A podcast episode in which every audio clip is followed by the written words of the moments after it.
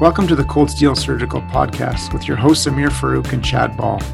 We've had the absolute privilege of chatting with some amazing Canadian as well as international guests over the past year. While the topics have been broad in range, whether clinical, social, or political, our aims for the podcast continue to remain the same. We hope to inspire discussion, creativity, scholarly research, and career development in all Canadian surgeons. We hope you enjoy our second season as we continue to highlight some incredible guests, deliver detailed masterclass sessions on a myriad of clinical topics, and introduce some fresh new features such as debate and companion formats. We hope you relish the podcast as much as we do.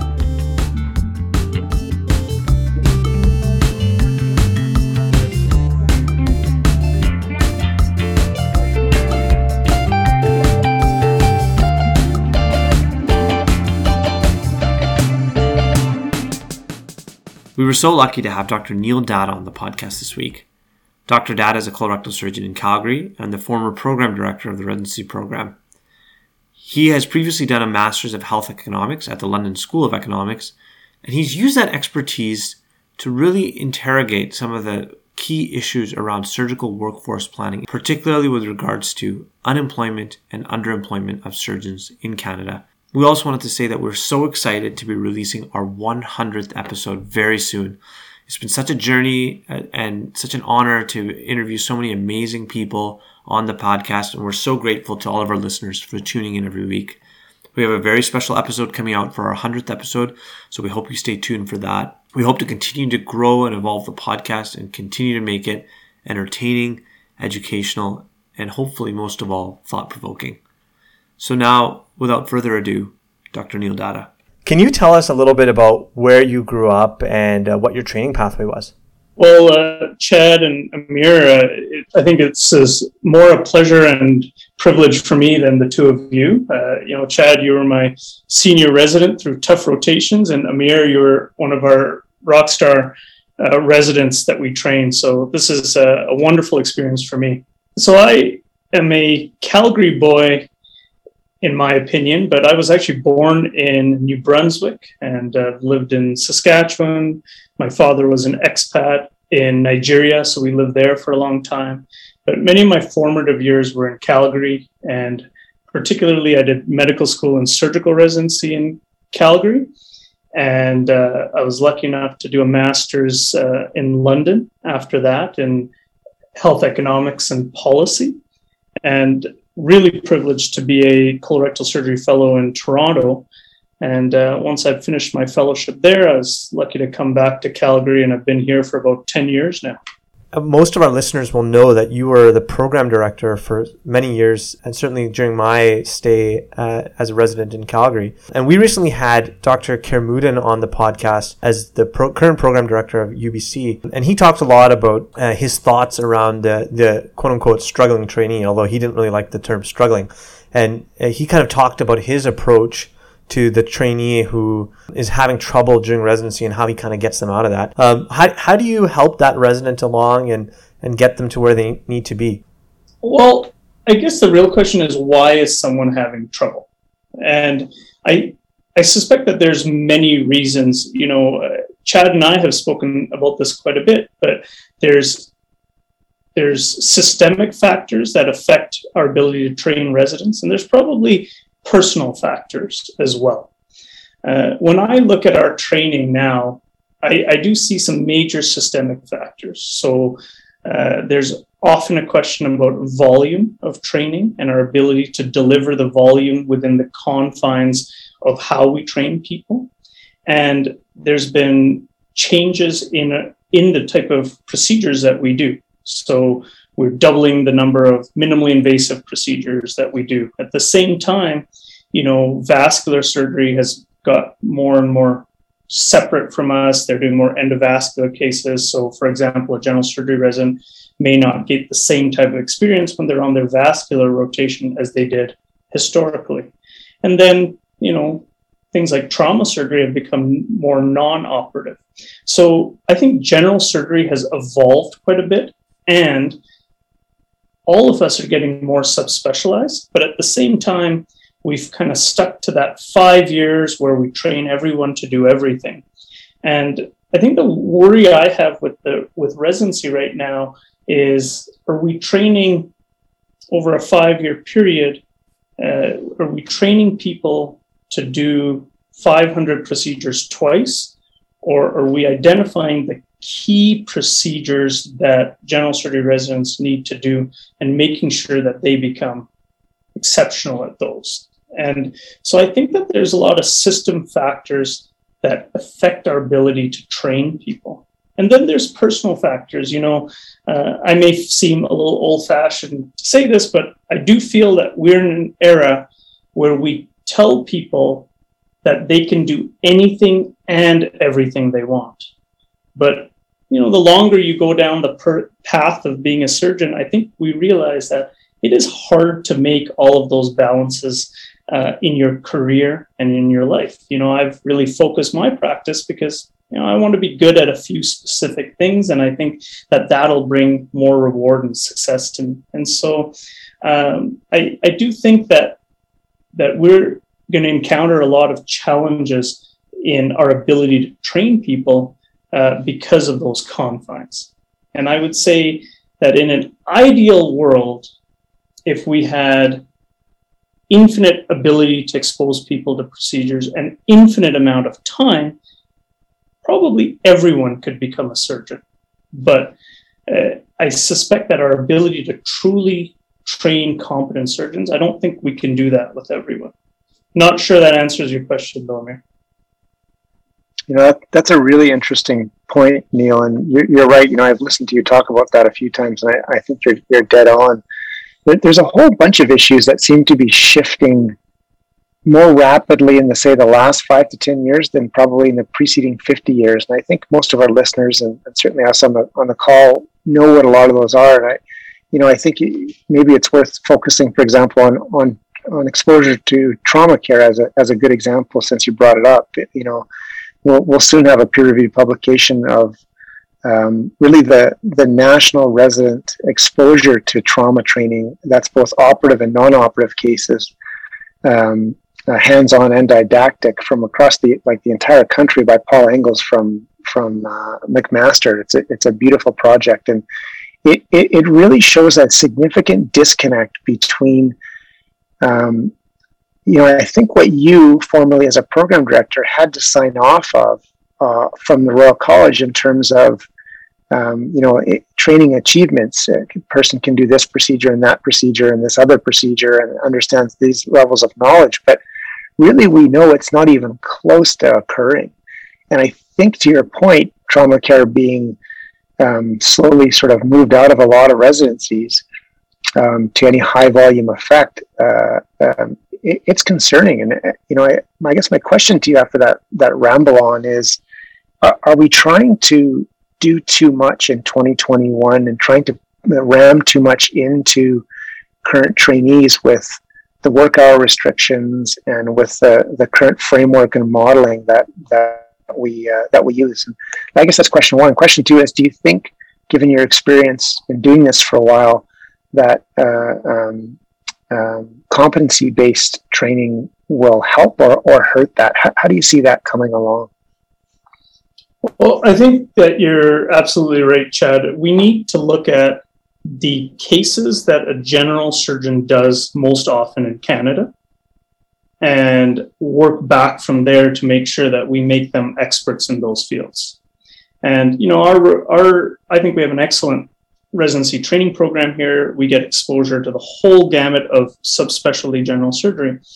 But the majority of general surgeons in Canada, and there's practice variations, but the majority of them, their number one procedure is colonoscopy and endoscopy, then hernias, gallbladders, appendectomies, breast resections, and colon resections. Mm-hmm. That's about seven, eight procedures. So, from my perspective, if we are really focusing on training general surgeons, we should make them exceptionally competent at those things first, and then build the you know subspecialty training in depending on their interests or their future job, things like that. So I do, I do think that we need to work backwards from you know, what do general surgeons do? And they're not spending all their time doing Whipples. They're spending their time doing colonoscopy and hernia repairs, for example, and, and then build subspecialty training after that. In terms of competency by design, I actually think that there's going to be a lot of advantages to that. And, and that's because right now there's really a push to train people in five years and kind of get them out going forward. And there's a couple reasons for that. We I do think we have an element of failure to fail, but also there's huge financial pressures in the five-year residency versus the subsequent competency by design um, residency program. And I think that the CBD is going to allow us to really to tailor our training to the strengths and weaknesses of our residents. And that may mean that some residents take more time to become a successful, competent general surgeon. But I think that from a patient care perspective, that'll be way better. And I think it'll be easier for us as surgeons to say to someone, you know, you do need a little bit more time in this area, for example. Yeah, it's it's. I, I mean, I think you're dead on. It's so interesting to think about. You know, you bring up a, a Whipple procedure, and sometimes you're doing, you know, to be honest, a really hard uh, resection, and you're like, I don't necessarily know the residents getting anything out of this because it's such a, a challenging case where, you know, at the faculty level, you're 100% focused and intense. And, other times it's not like that. And, and you say, well, out of a Whipple procedure, what, what is it that a resident could potentially learn? What, you know, doing an open cholecystectomy and some really hard gallbladders, quite honestly, they're usually all inflamed and gross and um, can be one thing or, the technical nuance of hand setup and and and you know placing fine sutures is another thing. But you're right; like they don't really need to know how to do a Whipple in any sense of of that word. If we are honest, I think it's been very clear to a lot of us that you were a great program director, and the residents really loved you. And before we move off this topic, I just wanted to ask you what what the sort of benefit that you got from that experience was, and, and what some of the things that you one or two or three of the things that you enjoyed the most and, and that you'll really take with you going forward? Because I think, you know, clearly anybody in, in Canada and probably the world that, that engages in that role, it really does change them and, and it really is a bi-directional relationship. The trainees are certainly better off almost always for, for all the effort you guys put in. If you're a really successful program director, you'll have a host of residents who really appreciate that and some who probably don't like the decisions you make. And at the same time, you're going to have a group of staff surgeons who appreciate the work you're doing and a few of them who strongly disagree with you. So I think if at any given time, if if there's a little bit of conflict, you're probably doing a, a half decent job. You know, when I thought about being program director, it, it wasn't really right at the top of my goal as or top of my mind for an ambition or goal or a leadership job that I w- was aiming for, and that's really because I didn't have you know formal surgical education training. My master's was more in management, but to me, being program director is the best surgical leadership role. And you know, it was Morad Hameed, who's who's been on your podcast and is a huge mentor to me. He's the reason I went into surgery. And I think, you know, both of you, I'm sure he's influenced your careers quite a bit. But Morad, when I was considering being program director, I asked him what his thoughts were. And he said, You absolutely have to do it because you're training future surgeons for Canada. It's the best job. And he's absolutely right about that. I think that it is the best surgical leadership role because of that. And you can really make changes. You can adjust the programs how you feel fit. You can you can um, motivate, mentor. You can help pick those people who are coming to the program.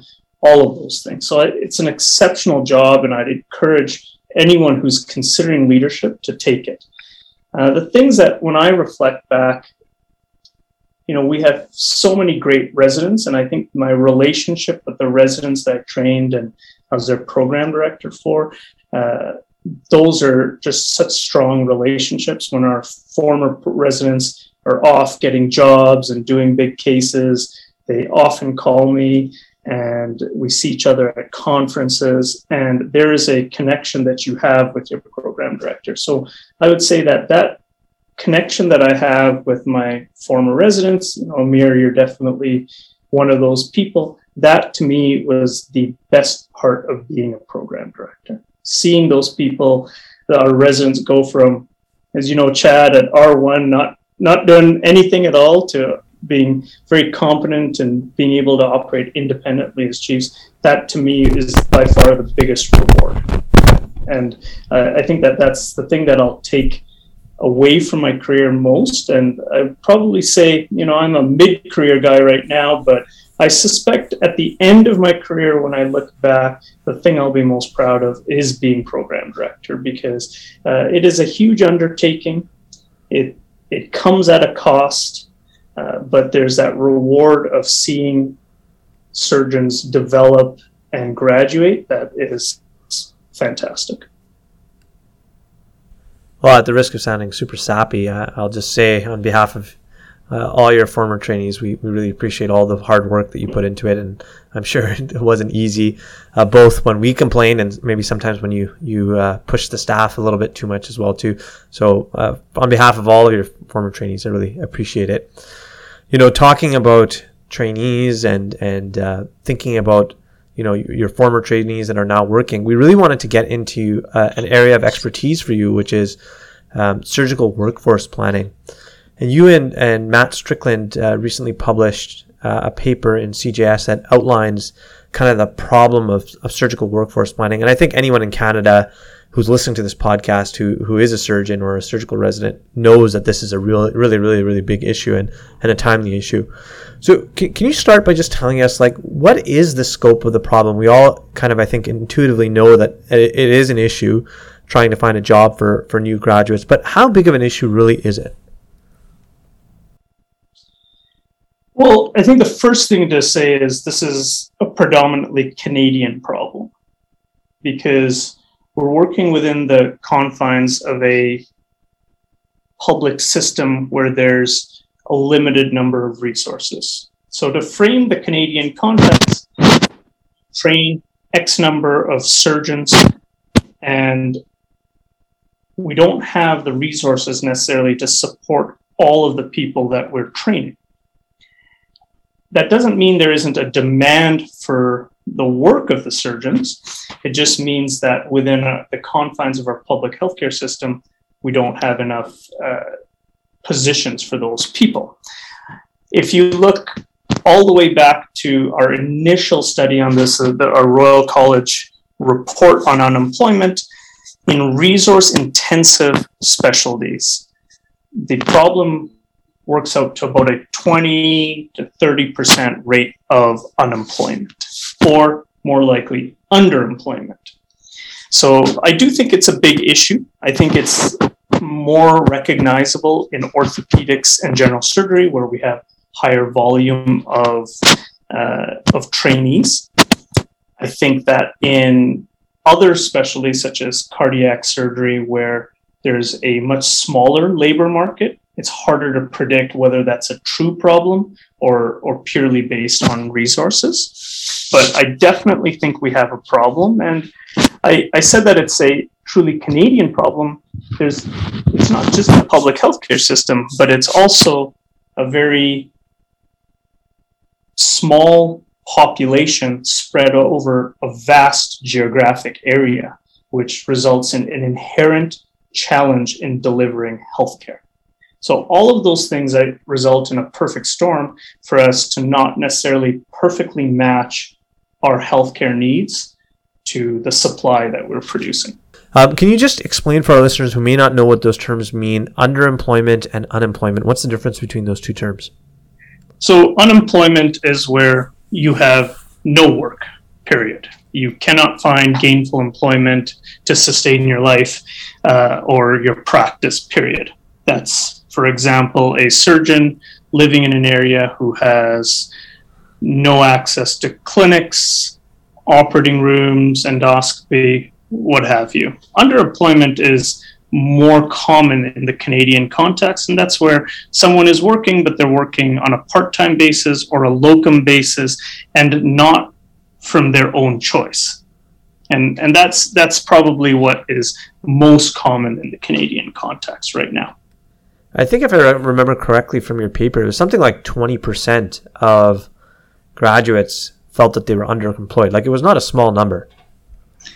No, and, and I actually think that it's it's higher depending on on which area you look at. So orthopedics, for example, I think their rates were quite a bit higher than our general surgery population. But our general surgery jobs are also you know starting to get harder and harder to to find, and so I think that we're going to see that quite a bit. There's also pushes for people for a variety of reasons to live in certain areas. So Toronto, for example, is a place where you know your spouse may have a job and you're trying to find one and it can be quite challenging to find work and i think that, that that's one thing that needs to be addressed from our perspective is we need a national approach to the workforce problem and that is exceptionally hard in canada where healthcare is really you know delivered on a provincial or state basis right so having a national mandate uh, is quite challenging for us. Yeah, I want to come back to that in a second because I think that's a really important point, particularly uh, you know in Canada where we have this big geographic spread. But um, I want to talk and ask you a little bit, and, and Dr. Ball as well, because you've both collaborated on, on a number of papers that actually try to estimate what the workforce would be. And uh, in particular, I'm thinking of two papers where you, where you look at this for HPB and thoracic surgery. You know, you know, when you think about it, it's quite a complex thing to actually try to estimate how many surgeons you will need for a given um, specialty dealing with a certain number of patients and a certain t- number of problems. You know, granting that you know technologies change and and approaches to diseases also change. But can you uh, maybe both of you talk a little bit about um, how you actually go about estimating uh, workforce planning and, and workforce needs? Chad and I worked on a few papers together looking at our workforce. And very generally, when you're looking at the workforce, you want to look at the, the demand needs, so the healthcare demands, the prevalence of the disease, and you want to look at our supply. Now, in general surgery, that's extremely challenging because we have a huge, broad range of patient populations we work in with a broad range of diseases, and general surgeons have a huge scope of practice, right? And quite a bit of variability. And so, Chad and I started working in thoracic surgery on this, and we have to also credit our former department head, Sean Grondin, who, who was really keen on answering this question, and we worked very closely with our thoracic colleagues to do this. But the other reason we picked thoracic surgery to really assess the workforce is it's a perfect specialty to build that model. And the reason is in Canada, the predominant disease they treat is lung cancer, and it's a fairly small supply group. So when we looked at how to predict their workforce needs, we looked at those two entities. And we were quite lucky because the Canadian Thoracic Society has worked hard at trying to assess their workforce. So they had a lot of data on this. And they brought that data to us and said, how do we, you know, how do we figure this out to see how many fellows we should train, for example? And so they knew how many thoracic surgeons were working in Canada the case mix of those thoracic surgeons, the estimated age of retirement of those surgeons, and they also have a confined labor market with very minimal entry and a high, very, uh, high bar to entry. And they also know exactly how many fellows they're hiring or and exactly how many thoracic surgeons they're hiring. So they had a closed labor market that we can use. And that really was the basis of the supply aspect of our model. And then we needed to tackle how to figure out the demand. And when we looked at the case mix, it was very clear that the overwhelming percentage of cases that our thoracic surgeons do is lung resections for lung cancer. And so we used lung cancer as the demand model.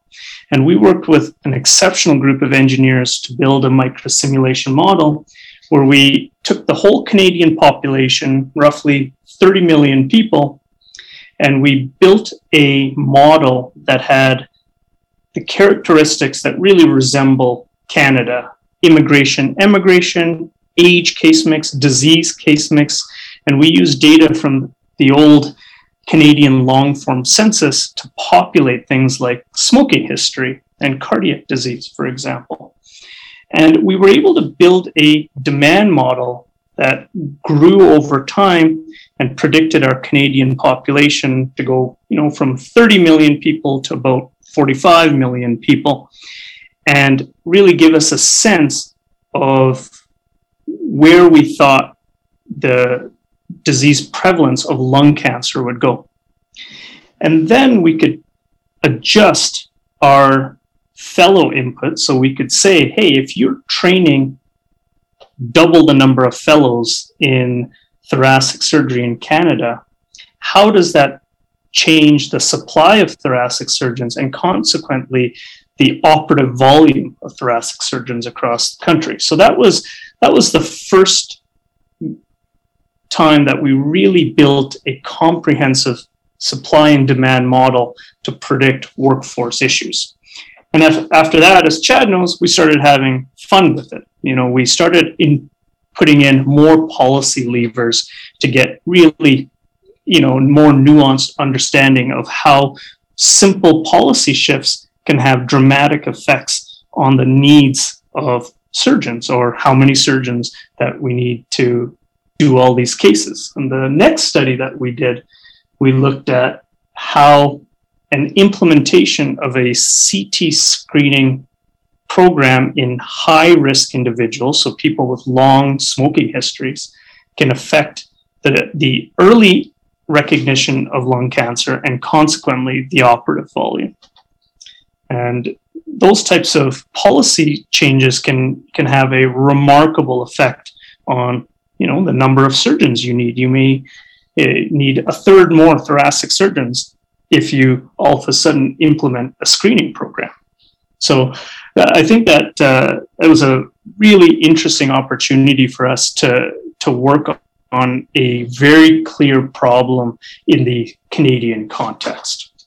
Um, you know, it seems to me that this kind of work is so uh, deadly important, quite frankly, to um, prognosticating the health of our of our specialty, not only at the training side but at the financial side, which you're also an expert at. You know, on, on the other uh, the other prism and um, the other filter. And I, am curious why we haven't seen more of this, um, either before or since your work, and and where you see it going. And in particular, you know, I realized that yeah, as you've sort of highlighted very very superficially, quite honestly, the the thoracic and the HPB side of things is studyable or, or more easy to study because it is quite narrow in terms of a lot of the factors you've mentioned. But how do we apply some of these principles to greater general surgery across Canada, um, given the diversity in practice, the diversity in training uh, pathways, and for sure the, the diversity in, in geography and uh, how folks are paid and, and all those elements? How, how do we really propagate this, this great work you've, you've started?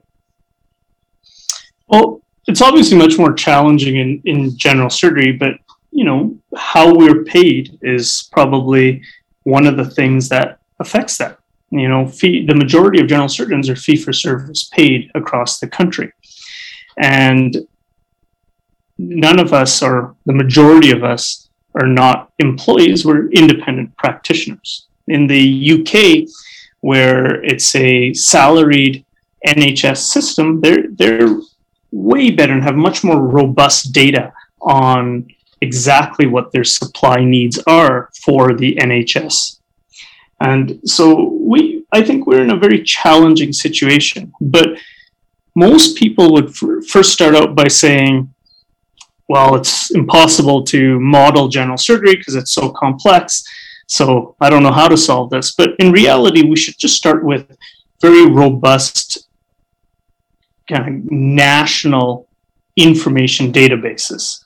So we should we should have readily available on a website for every general surgery resident and every staff person to look and say where do every general surgeon in the country work?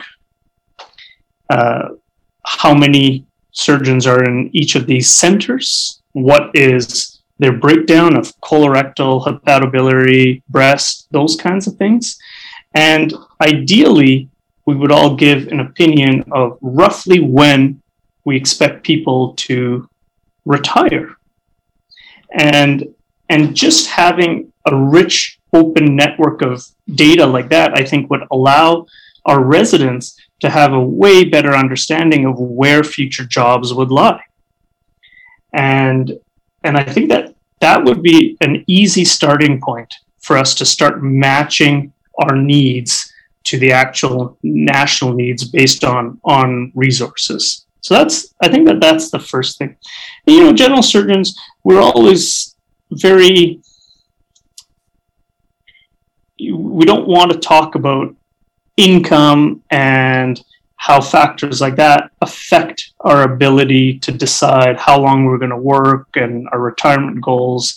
But if you're an economist like me, that's a very appropriate thing for people to speak about.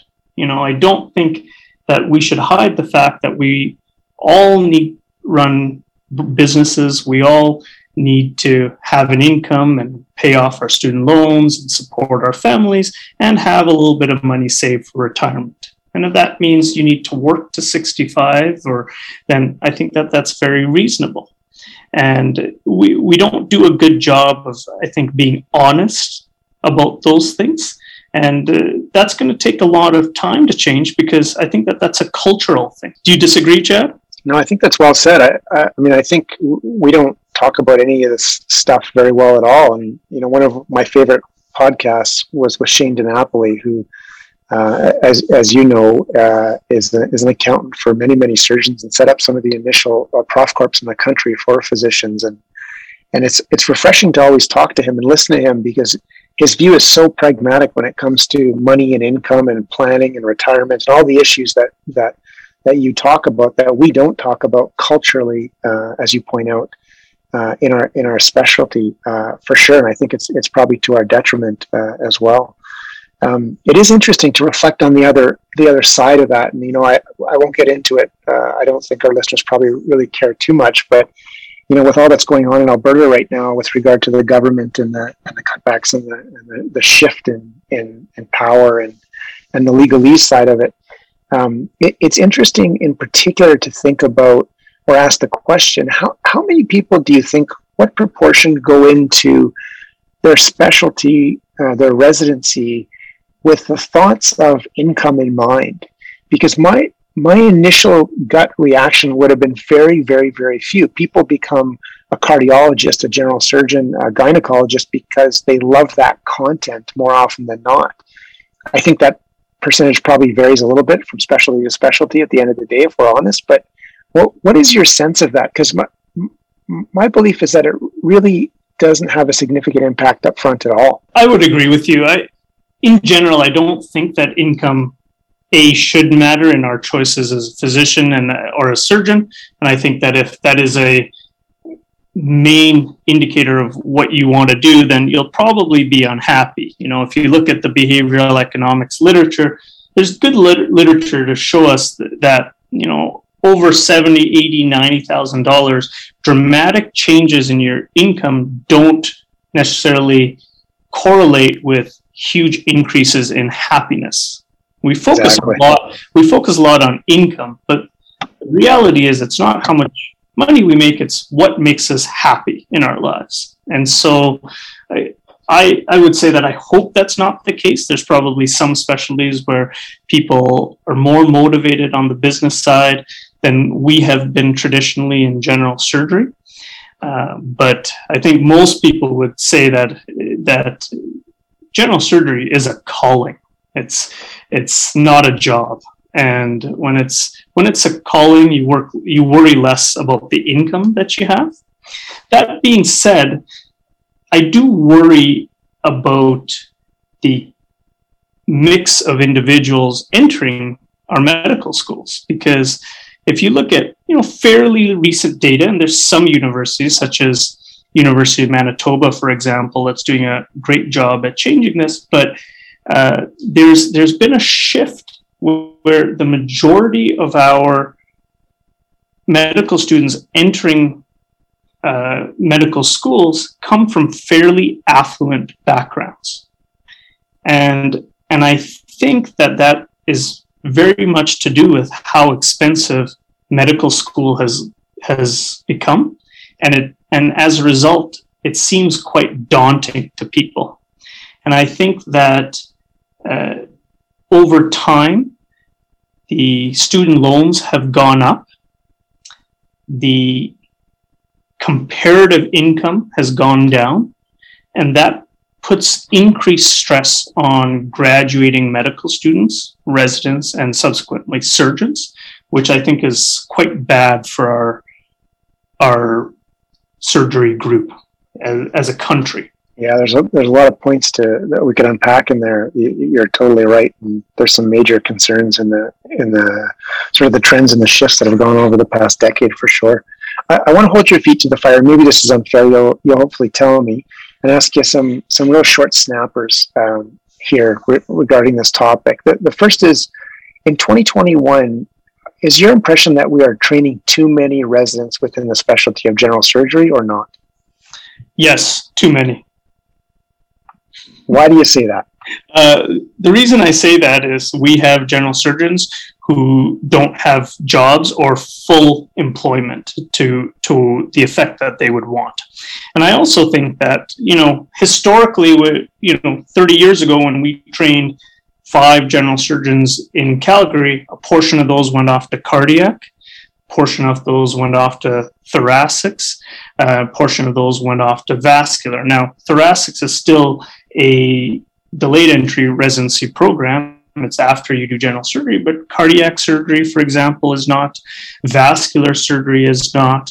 Uh, and I do think that, that those types of things have a huge effect. And if you look at just very rudimentary data, if you look at the CIHI data, we now have more physicians per capita than we have ever had in the history of our country. And yes, the hours worked and things like that may may have an effect, but so does non-operative management of diseases. So when I look at it, I do think that we're training more people than than we have jobs for. And you know, in general surgery, the majority of people who need surgery in Canada get their procedures within a reasonable amount of time. Orthopedics, for example, they can probably train double the number that they have now and still have wait lists for joint replacements. That's not the case in general surgery. So I do very much worry that we're overtraining for the number of jobs that we have. And keep right. in mind, Chad, that the other thing is the whole population of surgeons and physicians is working on average five to seven years later in life than they used to. Why? Mm-hmm. It's a great job. We're getting smarter about things like access surgery, right? And daytime ORs for access, meaning a reduction in nighttime work. Um, and people are living longer and are healthier. So it's very, very reasonable for someone in their mid to late 60s to continue to work as a general surgeon and not necessarily retire right at 65. So I do worry that we're overtraining for our current resource abilities. My second question then is very simply how much are we overtraining? Like, is this a 10% problem or a 50% problem or something else?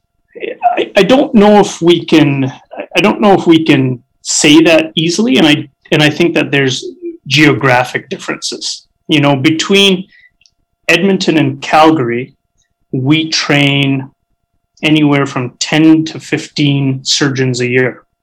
And the question is, are we hiring 10 to 15 surgeons a year? No, we're not. So I think we need to look at it at a provincial basis. I think Toronto currently is training 12 residents a year. And the question is, in that greater Toronto area and surrounding uh, communities are they hiring 12 residents a year? If the answer is no, then then we probably should reassess that. If they're hiring 11 of 12, we're probably pretty good at at you know producing our labor market according to needs. But if they're hiring one out of 12 people, or if we in Calgary are hiring you know one out of the five that we train traditionally then maybe we're training too much and i think that that's a decision that really has to be done on a provincial basis yeah it's really interesting and it, as you know it's particularly uh, i would say even more interesting for those of us that train fellows you know in, in these narrow subspecialties like hpb it's a really big deal if if somebody sort of has no prospect of a job to enter a fellowship training program in north america. It makes everyone quite quite nervous about it and you sort of come back to that fundamental discussion right? Right in your amongst your group do we train people because this is what they love and they're going to be good at it and we want to do that or are we training people you know to a to a manpower uh, a resource supply demand uh, environment that we have to be um, uh, careful of. And i think some programs clearly do that much better than others. What what's the sense of that for for you guys in colorectal fellowships? Well, just just to make a point on what you said, I think that that there's another factor that that we're missing in that whole in that whole discussion about our about training fellows, and and the thing that we're missing is in our 2013 Royal College report on unemployment, a very high percentage of people who were going into fellowships said that they were going into fellowships because they did not have adequate job prospects. And that, I think, brings another level of complexity to the issue of fellowships because my worry there is why is someone pursuing a colorectal surgery fellowship? It's is it a, just a placeholder until they find the right job, or is that something that they're passionate about? So I think that that's another factor that we need to consider and be cognizant of. You know, when it comes to colorectal surgery, we've been fairly cautious and in terms of the number of people we're training, but we also uh, have added more and more fellows. So right now, and Amir, correct me if I'm wrong, but we train somewhere around four to seven fellows a year, and we may have 60 members of our Canadian Society of Colon Rectal Surgeons.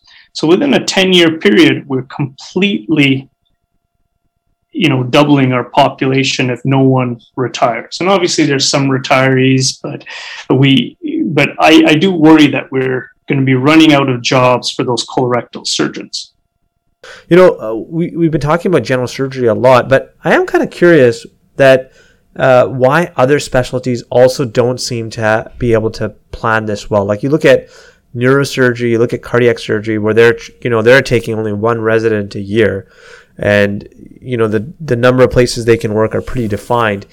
It doesn't seem like they have gotten around this problem either. It seems like neurosurgery residents also struggle a lot with finding a job. Now, this is anecdotal. I don't have any base, you know, uh, data to back me up on this, but you know, from looking at my uh, co-residents, that seems to be an issue. Why do you think that is? Even in specialties that have pretty defined numbers of, of residents and pretty defined uh, places where they could potentially go? Well, the elephant in the room that nobody as a staff person wants to talk about is call coverage.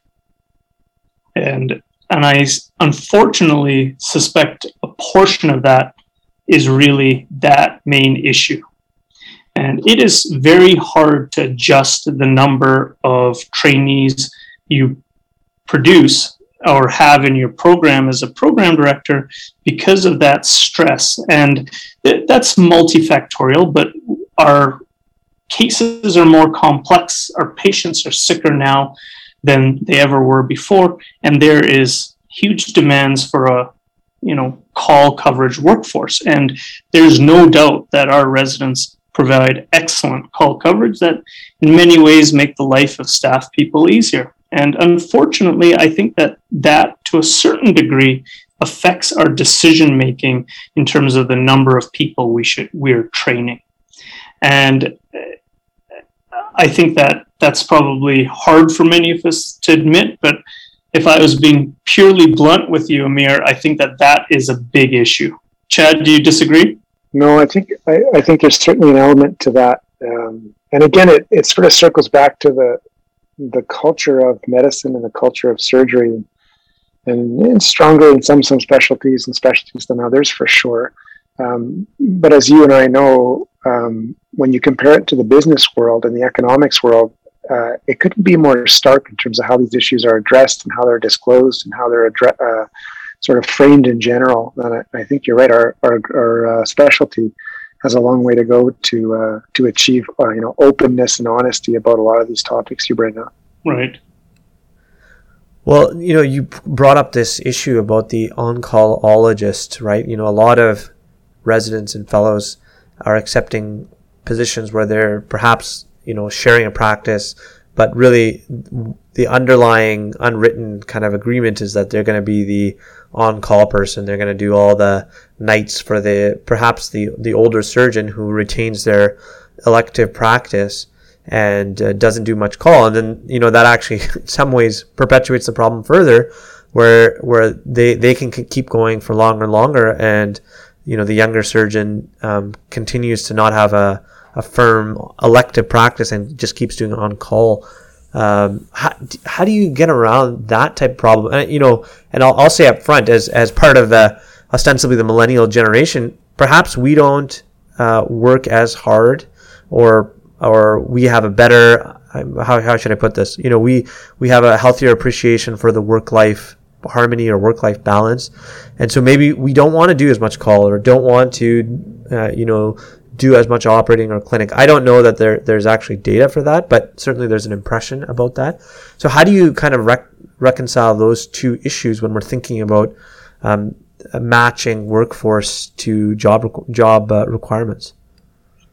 Well, I, I find that issue of having our recent grads doing locums a real challenging thing and or being an on-callologist quote unquote on call I, and I think that it's bad for the profession, and I think it's bad for patient care.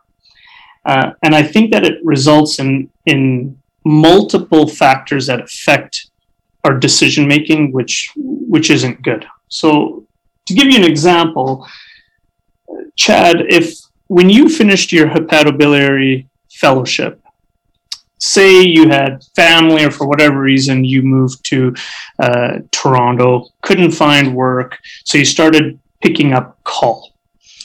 And for about a two year period, you you worked uh, doing general surgery call, appendixes and gallbladders, and you know emergency hernia surgery. And two years later, you get a job in Calgary as a hepatobiliary surgeon. You come and there's all of a sudden all these referrals for Whipples and major liver resections coming your way. Question is, after two years of doing locum work, has that eroded your skills that you gained from a phenomenal HPB fellowship? It probably has. And, and so I think that from a pure patient care perspective, that definitely affects uh, you know how how we are as surgeons and we have to be very cognizant of that. And you know i know for me if i had finished my colorectal surgery fellowship and then not done a lap laparoscopic pouch or a low anterior resection for two years and then all of a sudden went back to it that would have probably eroded my technical skills to a certain degree.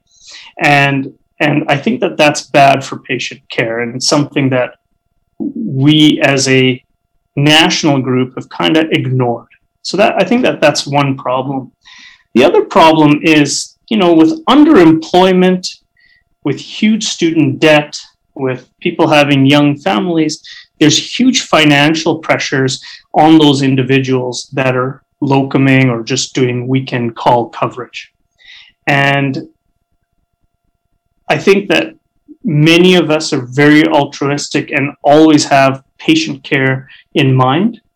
But I think that when you have huge amount of pressures like that, you may be more likely to operate on a patient with appendicitis or diverticulitis or you know maybe something that could be managed potentially non-operatively and and so i worry about other factors that affect our patient decision making uh, because we are all human and we have many stresses that affect our ourselves, our practices, and our lives. And so, so I, I personally have an issue with how we're dealing with the locum locum thing, and you know, I would like us to again have a much better national approach or even on a provincial level. You know, here in Alberta, we have a provincial rural locum program. But if we could build that to be a more structured program with salary support versus fee for service uh, care, you may be able to have kind of better decision making. We may be able to incorporate having some of these recent grads do more assisting and continue to develop their skills until we can find the perfect job for them.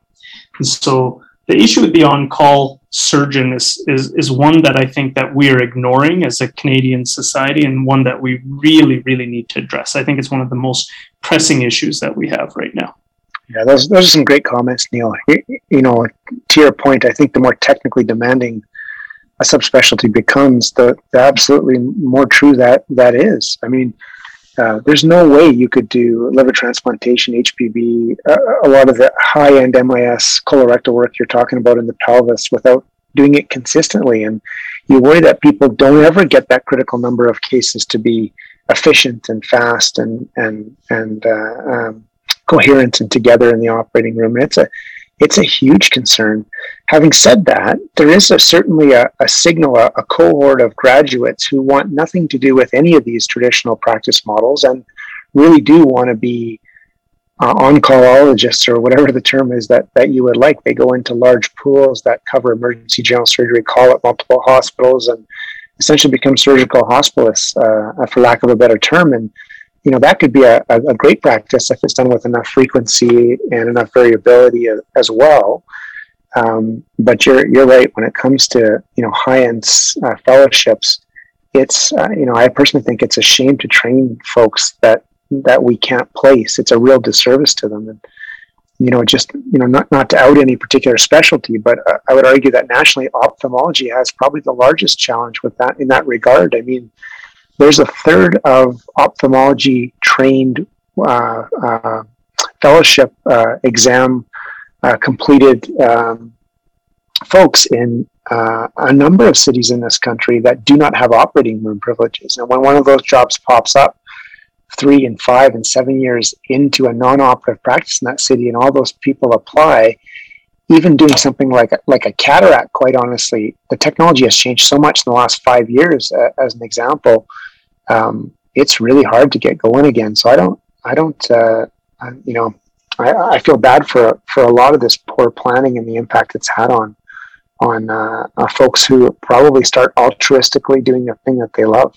Yeah, absolutely, Chad. I think that uh, you know you hit the nail on the head with ophthalmology, and you know I think ENT is another example. Many of their recent grads have essentially non-operative clinic practices, and the question is: is that what they perfect in a perfect world is that what they desired to do? And were we as as people who educated these individuals you know did they, we did we give them the right education in terms of where they'll have jobs to make that decision when they were medical students did we say to them okay these are you know three, four, five years from now where jobs are going to be coming up and the type of case mix that those jobs would have.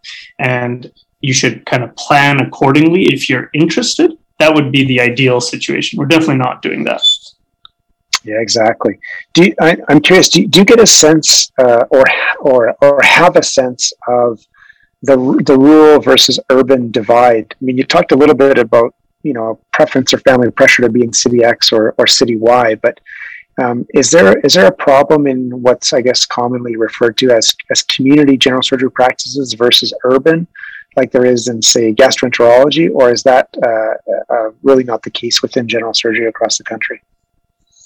Well, I actually think that that's that's a problem across uh, the board in specialties in general, and the real question you have to ask it goes back to that question of socioeconomic status of people coming into medical schools and also the case mix uh, or the where people come from when they're going into medical schools. And probably the number one predictor of of a physician who will work in a rural setting is if they grew up in a rural setting and the majority of our medical students don't grow up in rural settings they're in fact growing up in urban settings and so if you grew up in Calgary or downtown Vancouver, it's unlikely that as a staff surgeon, you're going to want to move back to a rural setting, even if it would be a very fulfilling job, right? So I think that if we want to address the problem of there being a paucity of physicians in certain rural areas and an oversupply in in major urban centers the you know it's already at a lot we're already behind the eight ball when they're coming into general surgery training rather we need to to fix that that mix of people coming into medical school. And so we really need to push more rural incentivization into medical school if we want to meet those patient needs for the rural population. I mean, that's a whole podcast in and of itself, you know, the whole medical school kind of selection piece of things. Um, but uh, certainly there, there needs to be something where we where we can better match and get uh, underserviced populations better care as well. And whether that's at the medical school level or figuring out ways to make it more, uh, you know, attractive or, or easier for, for people to go to rural locations, uh, I'm not sure. But uh, certainly, certainly there's a lot of work still to be done. You know, as if there weren't enough challenging things about this whole situation, now we have COVID to throw in the mix. How do you think COVID is going to affect all this workforce planning and, and job planning and how do you think that's going to impact jobs going forward do you think this is going to you know force people to stay on longer as the fact that you know they've had this interruption potentially in their elective practice and they kind of have to catch up or do you think this is going to incentivize some people to get out? That's a great question amir. Um, so I think in the short term, COVID has dramatically affected the ability of our most recent graduates to get jobs because you know across North America there's less hiring going on, and I'm hoping that that'll be a, a short-term phenomenon. And you know the longer that COVID persists, there'll be more people who will be looking for jobs, and eh, and I think that that'll change. How COVID has affected you know surgeons and their opinions of what's important in their life and how much they have to they need to work. I think that that's two things. I guess there's the financial question, and there's the you know wellness aspect of it. Uh, when a few years back we hosted a an employment seminar uh, at at our Canadian Surgical Forum, and one of the panelists that we have, and I think Chad, I think you were there for this, but one of the panelists that we had was Tony Gomes, right? One of our great Lethbridge surgeons, very well known, very involved in our uh, provincial and national committees. And he, he gave a great perspective because one of our audience members posed the question well, you know, in 2008, we had a huge drop in stock market. So obviously, a lot of senior surgeons will have to work for years more to make up for that for that loss in expected retirement income. And Tony Gomes, I remember, said, you know, everybody remembers the loss in, in the stock market in 2008, and everybody talks about that. But everybody ignores the multiple subsequent years of record highs in the stock market. And and so yeah, there may have been some changes in income over this COVID period of time, but will that really affect the ability for surgeons to retire and for jobs to open up? It really shouldn't. The other question to that is the whole wellness aspect of it. And, you know, for for my wife and I, we have two young kids. We have a very busy life. Our life slowed down a little bit in terms of all the extracurricular things that we we used to do.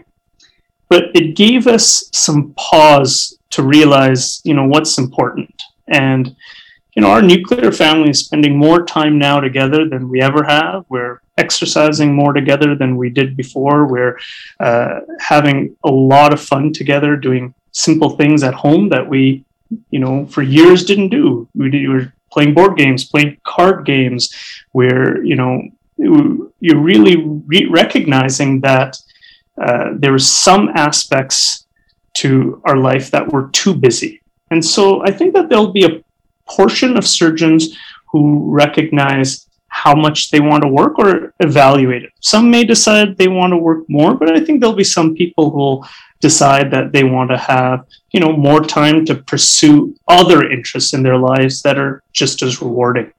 So I think that only time will tell how this will affect uh, the job situation across Canada, but that thought that this will make jobs even harder for the next three, four, five years, I don't think that'll be the case. I think that uh, it's really the supply and demand issues that'll be more uh, affecting the number of jobs that pop up across Canada.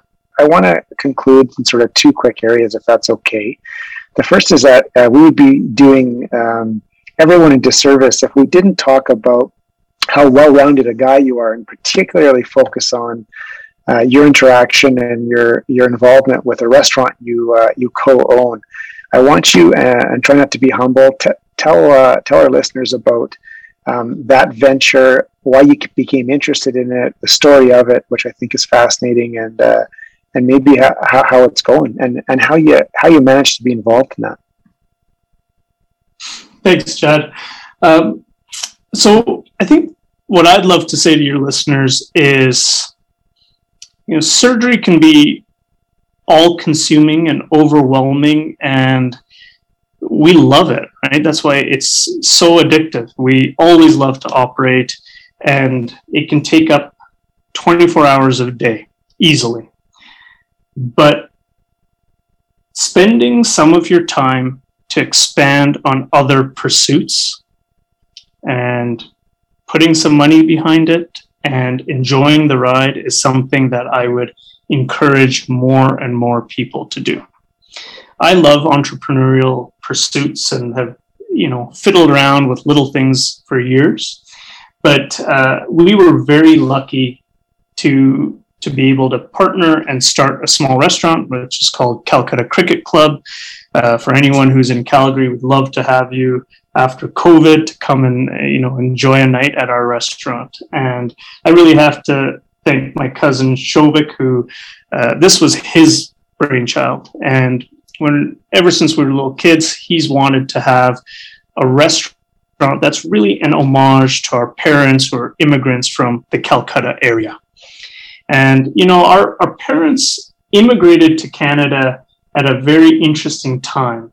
They moved in the 70s when when India was going through a lot of shifts. So they moved to Canada to, to smaller areas in Canada sometimes, and it's a little cold and not as many people and uh, a little barren. And they left a dramatically changing subcontinent in India, one where there was way more women entering the workforce. Uh, there was more people going out and experiencing this great culture. And Calcutta is a very unique place because it was, of course, the capital of India during the colonial period. So there's all this colonial infrastructure there. And when the Brits left at partition, a lot of that colonial infrastructure came into the hands of Indians and it was kind of changed and uh, the Indian culture grew in these previous um, British establishments. So, for example, my grandfather was a member of the Calcutta Lake Club, which is a very historic Asian rowing club. And when we used to go and visit in India uh, on our summer vacations, you know, our, our evenings would be a dinner at the Lake Club and our parents would be walking around having gin and tonics. It was really a social club. So our restaurant in Calgary was really a thank you and an homage to our parents. And our goal was to create a social club that that is welcoming. You come, you have some drinks, and it really brings that unique Calcutta Indian cuisine to you. And I think that we've done a great job with it. And I'll say it's one of the most um, one of the most beneficial experiences I've had outside of medicine. And there's a few reasons for that. Number one, it's extremely creative. So, you know, when we were designing the logos and we I got to witness that and see our menu come to life and our drink menu, it's a great con- creative endeavor. So, just being part of that opens your mind. Um, the fact that we employ, you know, many, many Calgarians, it teaches you a lot about business. It teaches you about communication, and uh, it's it's a great thing to put back into a community that I love. I'm a very pr- proud Calgarian, as you know, and and to be part of the community that way is is very um, it, it's fantastic for for our family. And you know what people don't know is with the absence of HIPAA and other compliance issues and things like that, you can get data in restaurants that you know you that are that you may not get in in surgery. So we know what dishes are popular, what's not. We know what's reordered. We know how many people are coming through our our restaurant on a given night. And when I look at that, and this is all app based, like I don't have that kind of data in my clinic to to be able to measure the workflow in our clinic to optimize uh, you know how many patients I see, for example. So uh, it's been an extremely rewarding experience. Uh, I think for my parents who are immigrants to the country to to be able to come and have a great meal at our restaurant, and you know we have a back wall at our restaurant that has all of our you know family photos. My my grandfather's med school graduation photos on the wall for example. That's definitely a source of pride uh, for our family to be here in um, to, to be able to do that here in calgary. And uh, i have to thank uh, all of our main partners cody and shovik. They're the ones who really run everything. And uh, my wife sheila and i we've we really feel um, very appreciative to have just been able to be there for the ride and experience it. And I would encourage all the surgeons out there listening and residents to, you know, find another passion along with your with surgery and explore that passion and build on that and and I think that you'll find it very rewarding. I think that's well said. That's that's such a great story, and it's such a great restaurant. Uh, I uh, I echo you. Everybody should go check it out. You know, it's it's interesting that you you highlight uh, that you can get more data from your your restaurant uh, um, sort of process than you can in your in your healthcare working process, and it it just uh, it, it reminds me. I've been I've been telling all the residents now for about a year here in Calgary that they need to watch the uh, Formula One series on Netflix called Drive to Survive and when they're watching it, in addition to how beautiful it's beautifully it's filmed, uh, ask yourself the question: when you look at what I think is the ultimate team environment, how, how does that um, uh, sort of parlay, or how does it compare to what we do in surgery from a from a teamwork, from a leadership, from a data point of view? And I think you know, as you've insinuated, uh, there's a lot of fields like like these that uh, that crush us in healthcare that we can learn from the, the last thing we wanted to ask you that you know Amir and I try and uh, hit everybody up uh, on the way out is it's very simple, but I think it's it uh, it shows us a lot about our, our guests. Is if you could go back and give yourself advice as a trainee, what what, what advice would that be? And I'm particularly interested, uh, maybe as a as a second parter, um, w- would any of that uh, uh, advice have to do with your economics background, unemployment issues? Uh, feeding into that thought process, or or maybe not so much. I don't know if you felt this way, Chad, but in my in my fifth year, there was a couple couple things I noted. So when I was studying for my exams in fifth year, I would have these revelations. I'd sit there in fifth year and I'd learn something. And I'd think to myself, how could I have not known this for five years? And wow, that would have made so many other things so much more understandable. And and I used to say to myself, I can't believe you know someone didn't teach me this. But in reality, probably that was my issue, and I should have been reading more as a junior. And so I, I think that as a simple thing, I could say that. But the other thing that I noticed as a chief resident was definitely in those last six months of my residency, I became very nostalgic about operating with many of my mentors because I realized that that would probably be the last time I was operating with some of these people who really trained and built me into a surgeon and have helped me so much. And I became quite nostalgic. And and I think that, you know, at that time I realized, you know, if I was to do it again, I'd probably take a little bit more time to enjoy those first four years.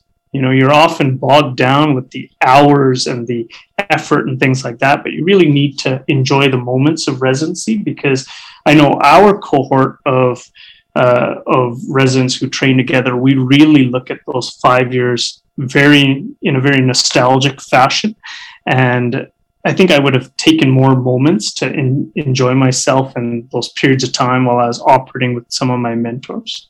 So I think that that, that would be definitely something that I'd say to a younger Neil Datta. Um, from an economics perspective, you know, I really got a better understanding over time of behavioral economics, those things that make you happy. And, you know, there's personal and there's professional things that make you happy. And, and Chad, you and I have spoken a lot about this, but you know, I think that part of intrinsic happiness and motivation, you know, I think Dan Pink is very correct that purpose, autonomy, and mastery are very important in that. And I think that we have so much purpose as surgeons, and we have some autonomy, but sometimes we lose that. Um, and and we need to focus on mastery so those are the things i think that make you really happy in your practice. You know when you have just a laparoscopic anterior resection that goes just perfectly you know be, and and you aim and strive for that mastery. And so i think i'd tell my tell the younger neil datta not to worry as much about student loans or or or getting enough cases in or things like that, but really focus on on the mastering those those things very early on. And I think that that would just make all of us surgeons happier.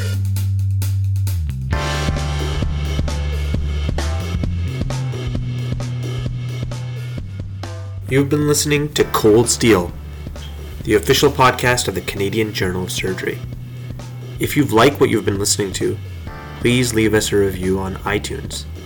We'd love to hear your comments and feedback, so feel free to email us at podcast.cjs